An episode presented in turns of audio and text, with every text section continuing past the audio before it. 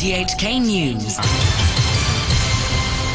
It's 11 o'clock on Benche, the top stories. A plan to allow new foreign domestic helpers to come to Hong Kong could take effect in the next few days.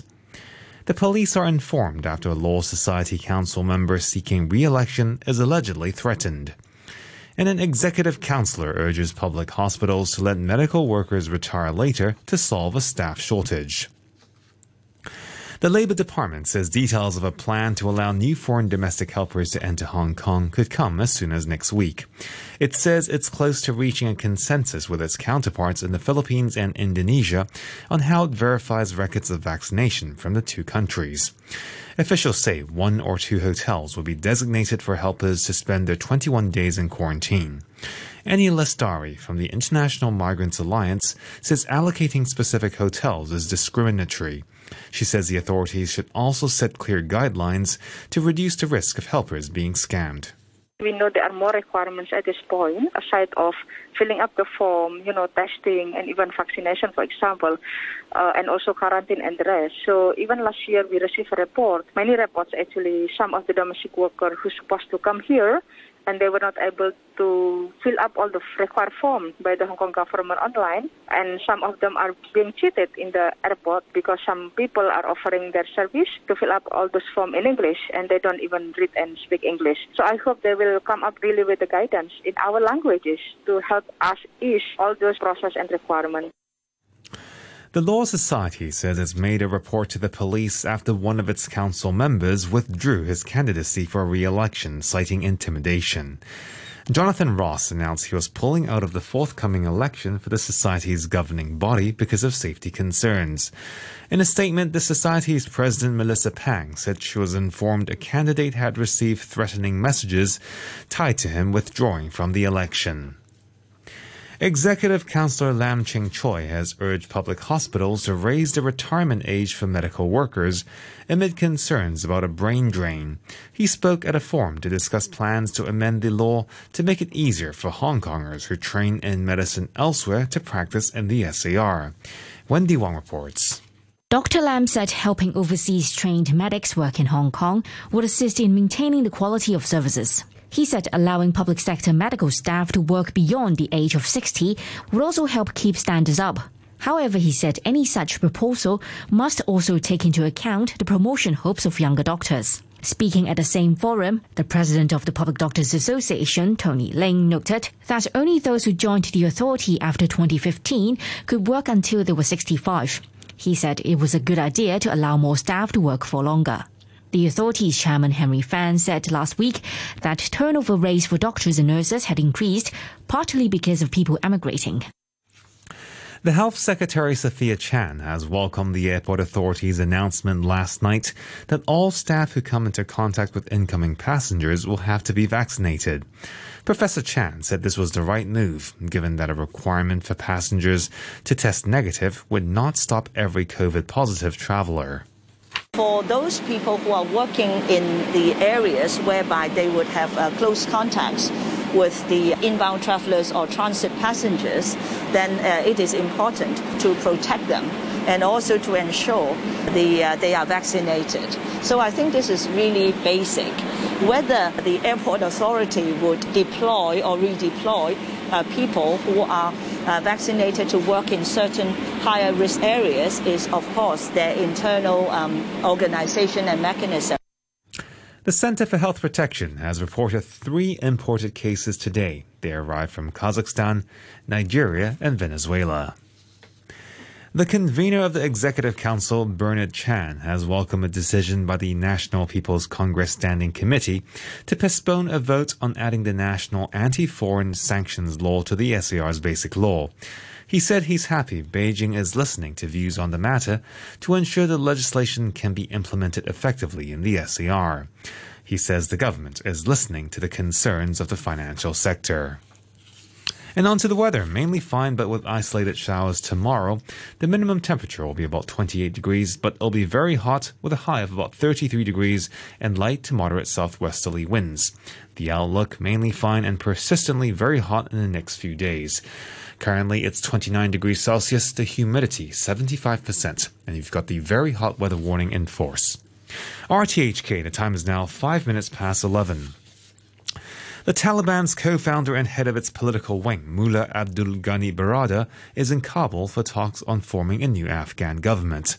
A spokesman said militant commanders, former government leaders, and religious scholars would all take part in discussions. Michael Semple, a former EU deputy envoy to Afghanistan, says Mullah Baradar's future position is not yet clear it's by no means a foregone conclusion that he will actually emerge as some kind of president at the head of a government. Um, that really depends on the, the, negotiations, not between Taliban and you know, other political forces in Afghanistan, uh, but on the sort of the, the maneuverings and negotiations within the Taliban movement itself. Uh, to get an idea of where Mullah Baradar has come from, uh, he started the, the jihad against the Soviets in its final years as a humble foot soldier. He rose to become the deputy army chief during the Taliban administration of 1996 to 2001. During that period, he was known as a tough commander. Mullah Baradar is also the man who signed the agreement with the United States that led to the American withdrawal. Australian police have clashed with thousands of people protesting against strict COVID lockdowns in Melbourne and Sydney. Mounted officers in Melbourne used pepper spray to break up unmasked crowds who broke through police lines and chanted freedom. Police made more than 200 arrests. In Sydney, more than a thousand officers thwarted rallies. The state of New South Wales has recorded more than 800 new cases, the highest number for any Australian territory in a 24 hour period. Health Minister Brad Hazzard made this appeal. Go and get the vaccine. There is no time now to be selfish. It's time to think of the broader community and your families. If you are actually spreading the virus, you could be responsible for people's deaths. Police in the Spanish city of Barcelona dispersed more than 6,000 people from the streets overnight on the first Friday without a curfew since the middle of last month. Many spilled onto the streets after bars and restaurants closed at half past midnight. Hurricane Grace is moving westwards across Mexico from the Gulf Coast after making landfall with sustained winds of up to 200 kilometers an hour. It struck the coast in Veracruz state as a major Category 3 storm and threatened significant flooding and mudslides. The BBC's Darren Bett has more on its progress.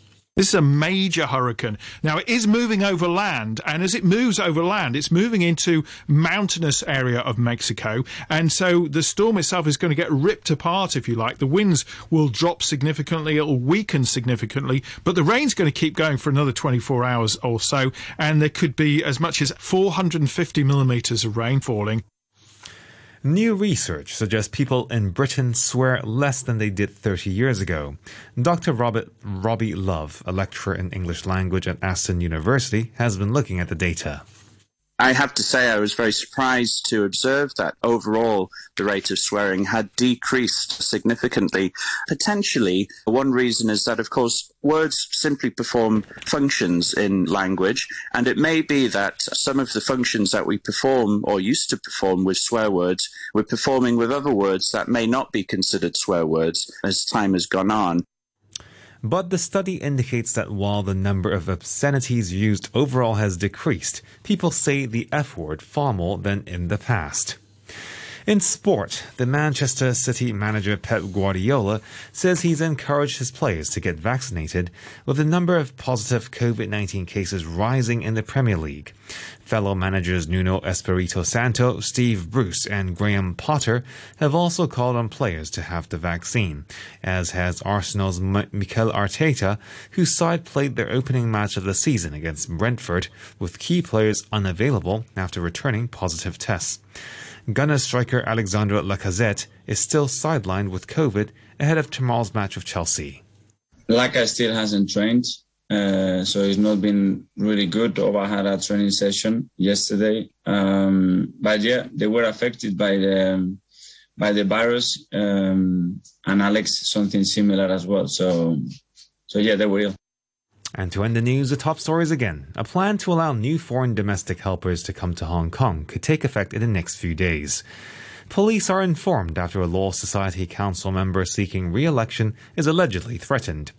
and an executive councillor urges public hospitals to let medical workers retire later to solve a staff shortage. The news from RTHK.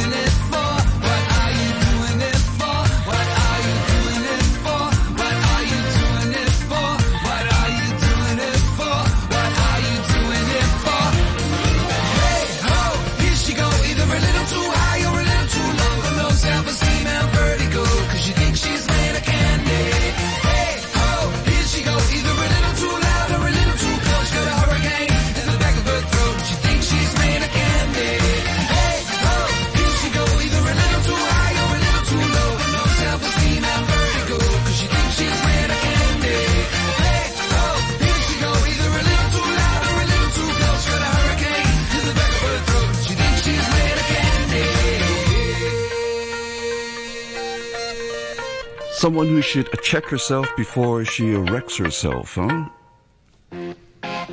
Robbie Williams with Candy. It's uh, kind of sweet, other than the isolated showers tomorrow.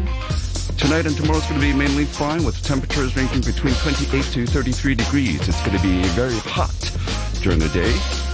Current temperature is 29, 29 degrees with a relative humidity of 73% on RTHK Radio 3.